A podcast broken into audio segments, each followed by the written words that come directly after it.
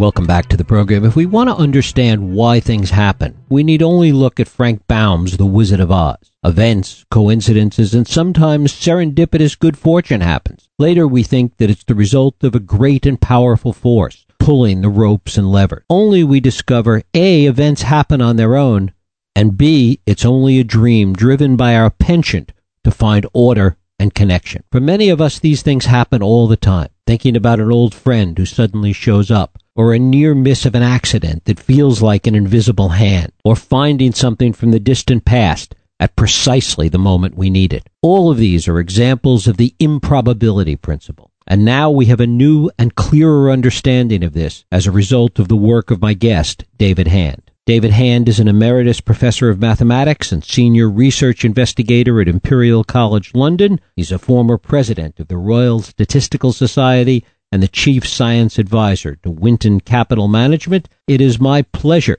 to welcome David J. Hand here to talk about the improbability principle, why coincidences, miracles, and rare events happen every day. David, thanks so much for joining us.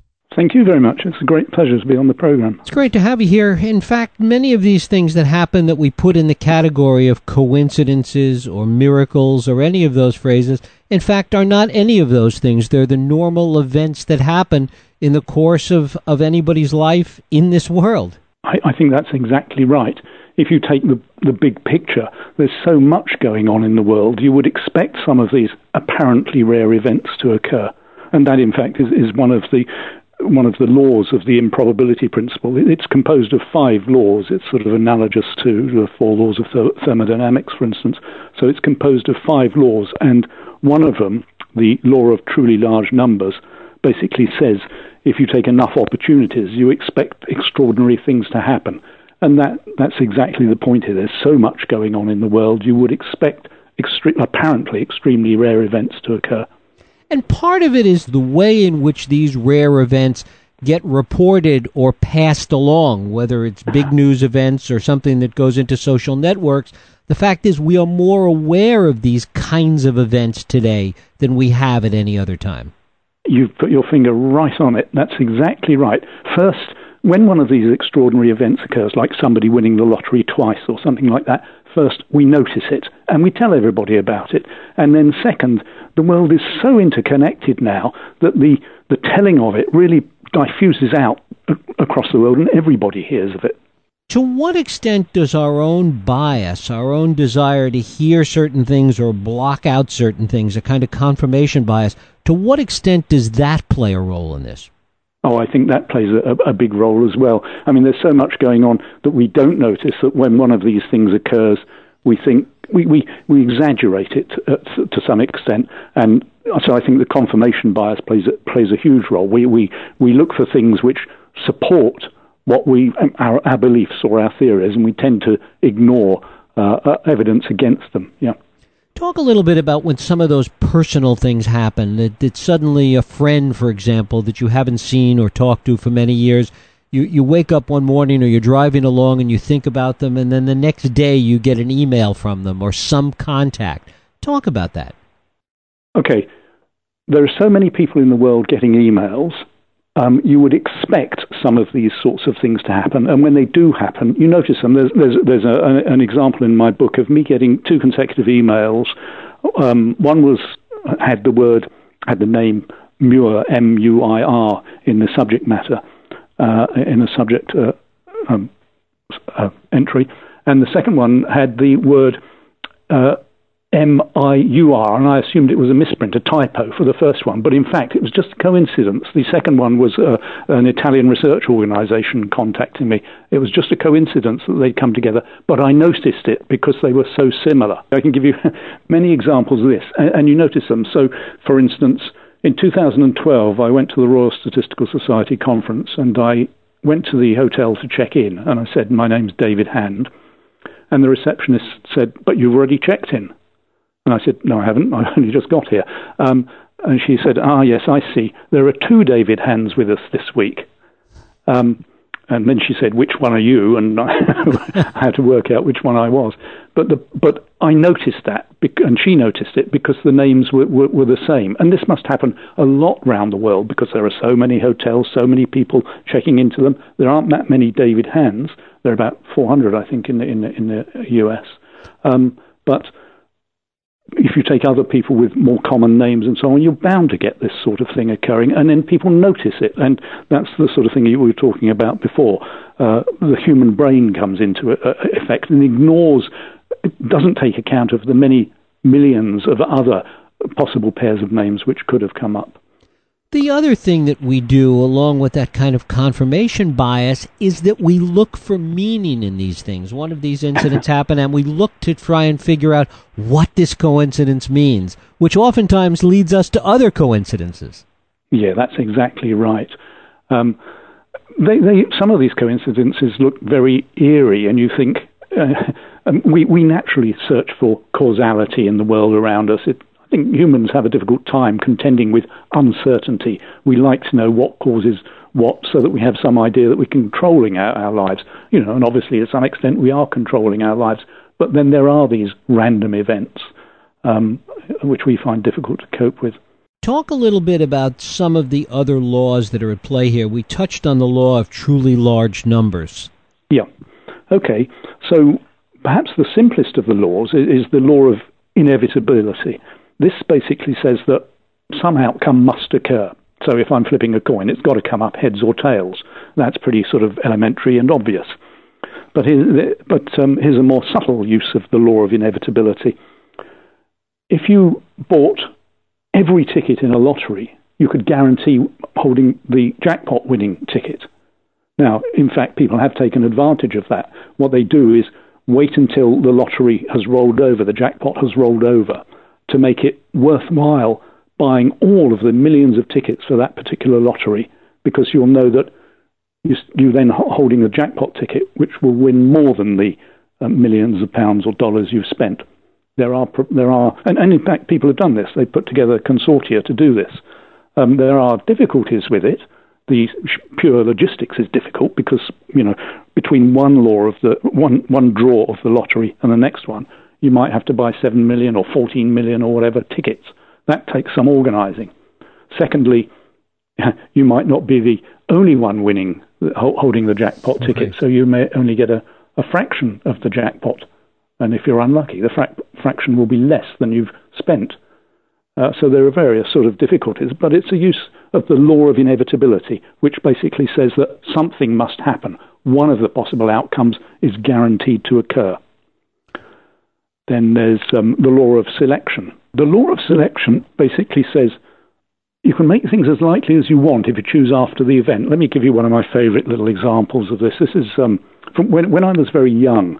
I was um, intrigued by the fact that you could get jars of whole walnuts uh, somehow the manufacturers could crack the shells of walnuts and extract the thing whole. When I tried to do it, I'd end up with bits of nut and shell all over the floor.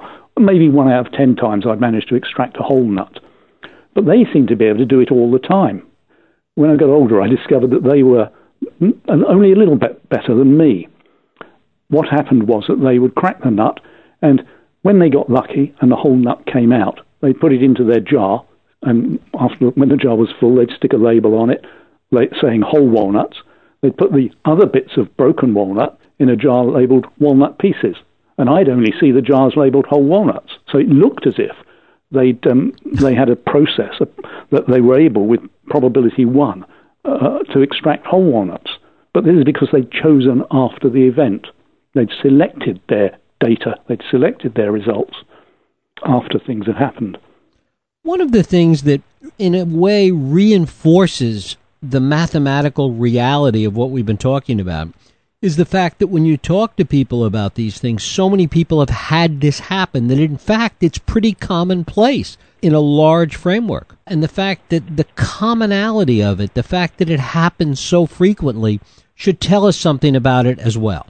I, I, I think that's right. I mean, the, the trouble is that people, when these things happen to them, they do, as what you were talking about before, they do sit up uh, and pay attention and take notice and say, you know, how extraordinary that I should find somebody else with the same name as me in the hotel or, or something like that.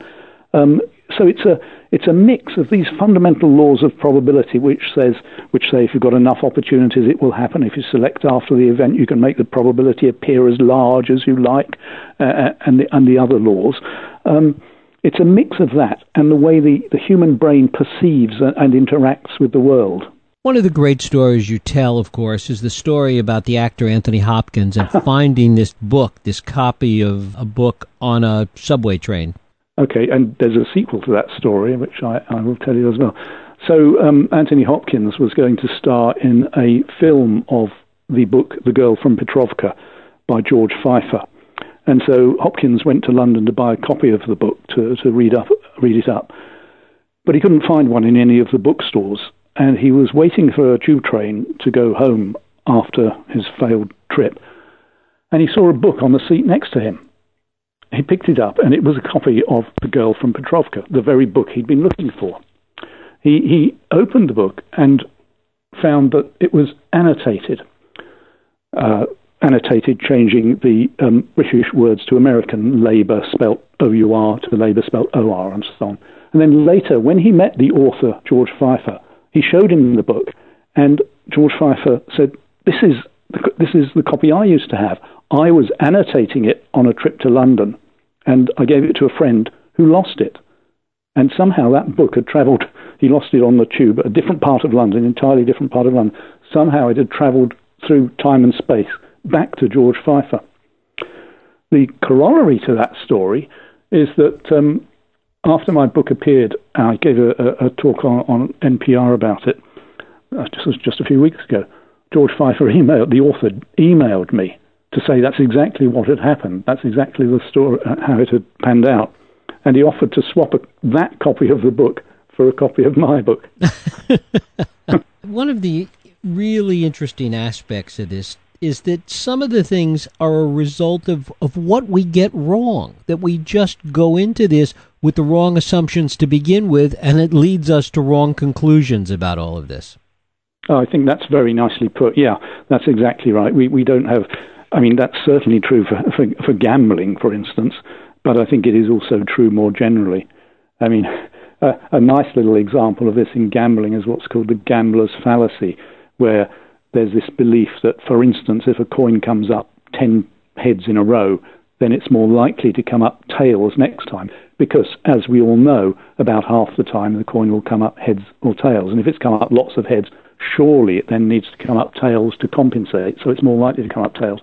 That's in fact wrong. Um, and I can demonstrate why it's wrong very simply. Um, if it were right, then I could take a coin and I could flip it until it had come up 10 or 20, say, heads in a row. If I keep going long enough, the law of truly large numbers says it will come up 20 heads in a row eventually. So I'll do that, and it will come up 20 heads in a row. Then I'll stop. I'll put the coin in my pocket, and then I'll next time I meet somebody, I'll say, I'll bet you that this coin will come up tails next time. And if the gambler's fallacy were true, it would be much more likely to come up tails. And I can make a lot of money in that way. But of course, it's wrong. The coin is just as likely to come up heads the next time as tails. What is this issue of the probability lever? Explain that. Ah, uh, yes, another another of the laws of the principle.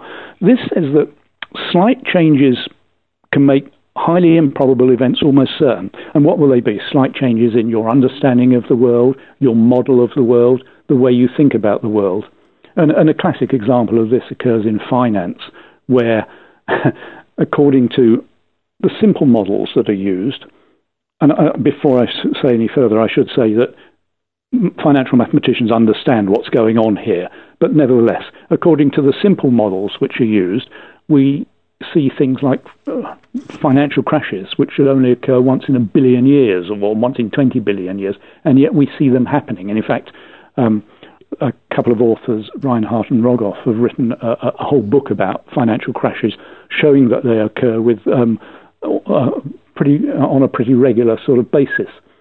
Now that shouldn't happen according to the model which says, you know, there's a probability of this is incredibly low, should only happen once every 20 billion years. And the reason it happens is because the model is wrong.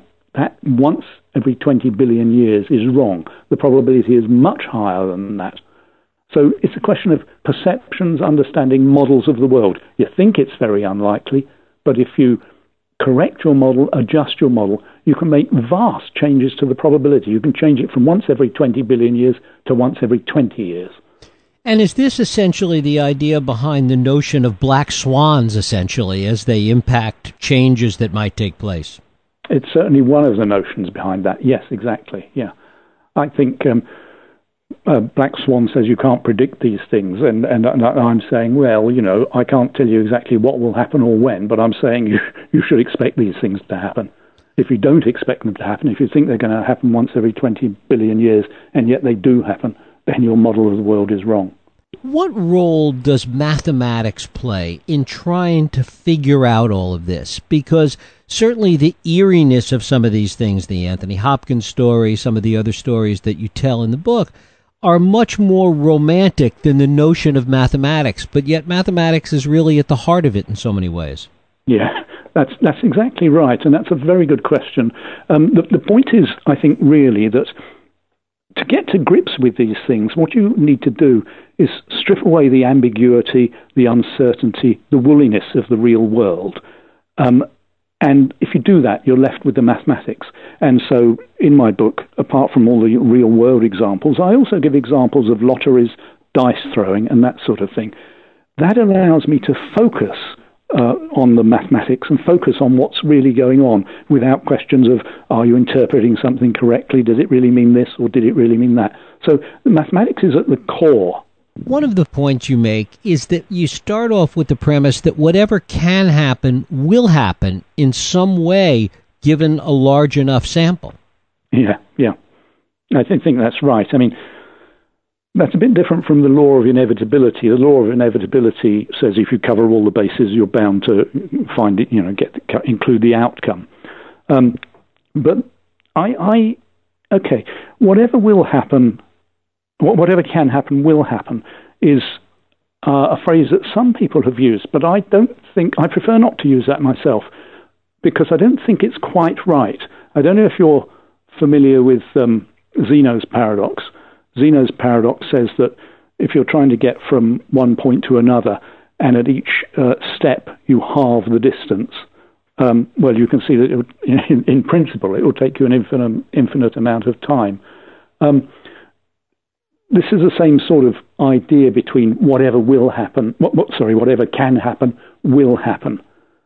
Um, that's only true if your space of whatever can happen, sort of in, in some sense, includes the opportunity for what will happen.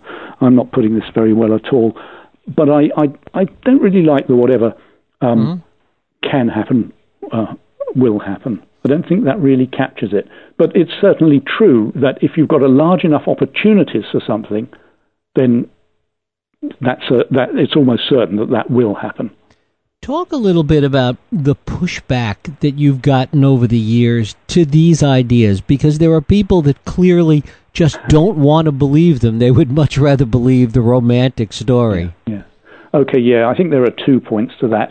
Um, one is um, I don't think that understanding these things takes away the romance. I, I, usually describe this in the context of a sort of rainbow. Now, you understand, if you understand the physics behind the rainbow, how light is split up and refracted in the raindrops, I don't think that makes looking at a rainbow a rainbow any any less wonderful. You still look at a rainbow and think, "Wow!" Um, but you know, so, so I, I, disagree that understanding something detracts from the romance or the sense of wonder. The, second thing is that um, I, some people get uneasy when I, I when um, I say that this can explain miracles and things like that. But I don't. Again, I don't think that being able to explain these things makes them any less amazing or wonderful. To what extent is statistical thinking, thinking in these kind of mathematic terms, important, if not essential, in really trying to come to grips with really understanding these ideas? I think yes, a sort of statistical intuition and statistical thinking is important. One of the problems with this sort of area and, and statistics as a discipline in general is that people, even statisticians, often don't have a very good intuitive grasp of probability. The gambler's fallacy that I talked about mm-hmm. earlier is, a, is an example. Uh, people misunderstand probability, and it's only when you sit down and actually go through the formal calculations that you can find out what's likely to go on. it's too easy for us to make mistakes, and I think you know there are there are sound reasons for that. We, we've sort of evolved to recognise patterns, to behave in certain ways, so that we don't get get eaten by predators and that sort of thing. And those heuristic approaches to the way we react to the world may not be may not reflect the true behaviour of the world in, in terms of probabilities you find various ways in which people don't want to believe these things. For example, just take the simplest in sports, the way people want to believe in streaks without really yeah. digging into the probability. Yeah, I mean, streaks do happen, but not in the way. Uh, so I think the, the recognition of streaks is, is right, and they do happen, but the interpretation put on them is wrong. So that when uh, the interpretation that people tend to put on them is that if someone uh, scores a goal or whatever it is, then they're more likely after that to score one, that it changes the probability. But that's not the case. And indeed, if you go back and analyse sporting events, you find that the number of streaks is just, and, and the length of streaks and so on is just what you would expect um, if the events were purely random. People underestimate the amount of streakiness in random data. Indeed, if you ask people to generate random numbers, I ask people just to give me a string of digits, 1, 7, 8, 3, 2, 5, and so on, then people tend to spread the numbers out too much. They won't have consecutive threes, for instance, as often as, as is the case if you actually generate random numbers from a physical random number generator.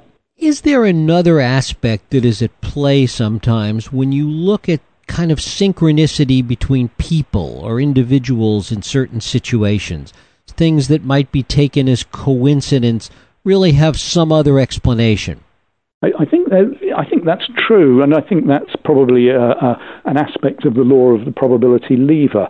Um, people behave in similar ways. You know, I might decide to go to a particular show because it's something I, uh, about something I'm interested in or enjoy, and I might find friends of mine also chose to go to that show. Well, this wouldn't be surprising. It would be because uh, we hadn't randomly chosen to go to this show out of all the possible ones we could have gone to. We'd gone to that one because we had a mutual interest in it. So bumping into a friend there is perhaps not so surprising. In fact, this happened to me just the other day. Um, I, I was at the opera.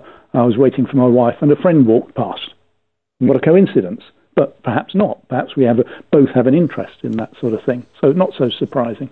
Finally, what's confusing sometimes is the language that we use about this. Words like coincidence and miracle, coming coming full circle to where we started. In fact, the language really dictates oftentimes how we understand these things. It does. I think that's right. Uh, our our perceptions, the way we look at the world, is to some extent determined by the language we use to describe these things. You're absolutely right, and I would agree. Yeah, yeah. David Hand, the book is The Improbability Principle Why Coincidences, Miracles, and Rare Events Happen Every Day. David, I thank you so much for spending time with us. No, thank you very much for inviting me. I appreciate it. We'll take a break. I'll be right back.